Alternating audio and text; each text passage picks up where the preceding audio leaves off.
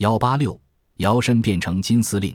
不久，川岛芳子从动乱中的满洲又来到硝烟弥漫的上海，寄居在中纺上海分公司经理仓地四郎家。为庆祝满洲建国纪念日，三月一日这天，芳子大办招待宴会。宴会开始之前，仪表堂堂的芳子在前庭行了一次清朝古老传统的三拜九叩礼。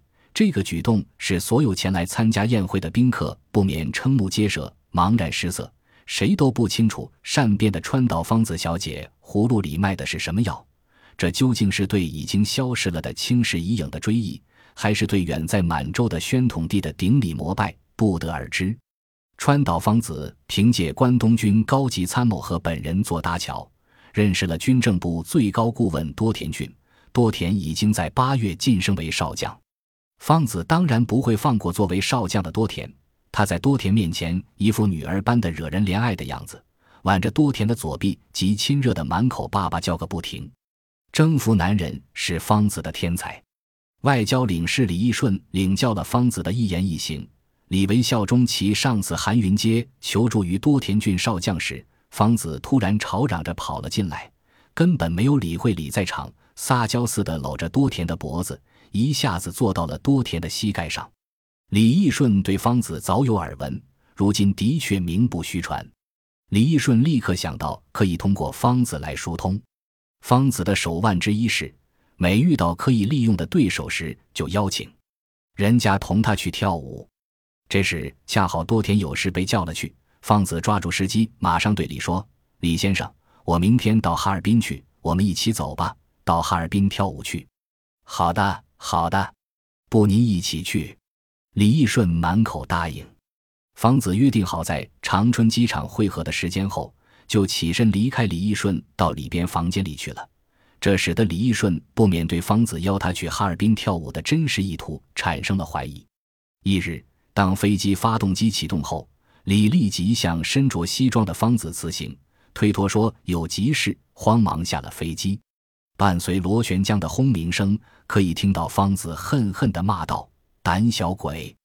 川岛芳子坚信，如果自己组织一支队伍并出任总司令，那么多数反满抗日武装也会欣然归服，投奔于他的麾下。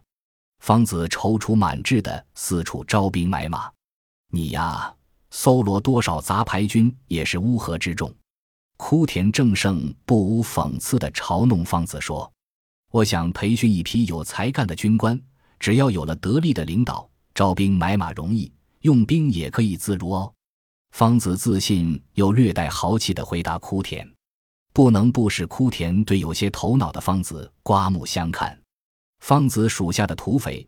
其中也能包括张学良部的残兵败将，正为满洲建国建军而疲于奔命。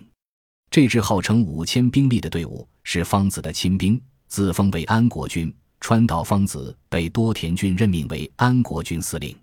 追随芳子左右的，密然是枯田、岩野、天村等一伙人。芳子自称金碧辉，要恢复大清辉煌的统治。身着带有三颗金星肩章的军装，腰上别着一文手枪，胯下一匹俊逸的战马，威风凛凛，不可一世，被称为金司令。满洲事变爆发的三四年中，尊为安国军上将金司令的川岛芳子，率领他的热河民国安国军和其前夫甘珠尔扎布的独立军，与三十余万反满抗日武装对阵。金碧辉、川岛芳子这个神奇的女人。在日满两军进驻承德前夕，携带满洲屯军政部最高顾问多田骏少将的安国军司令委任状，频繁地出现于朝阳。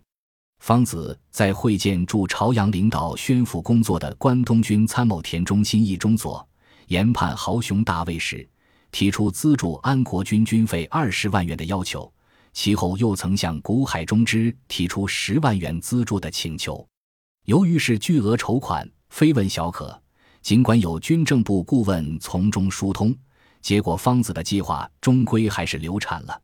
当时身为总务厅主计科长的谷海中之担任热河作战办事处处长，他了解到方子的安国军烧杀掠夺、作恶多端、民怨沸腾，不仅干扰关东军的军事行动，而且给后方的政治宣抚工作也带来很多麻烦。战海不禁对这个女人恼火万分，马上下指示给小鸡参谋长。小鸡接到古海密电后，立即动身亲赴朝阳，将川岛芳子逮捕并送往奉天软禁起来。安国军群蛇无首，被解散。芳子后来甚至被禁止出入宫廷府。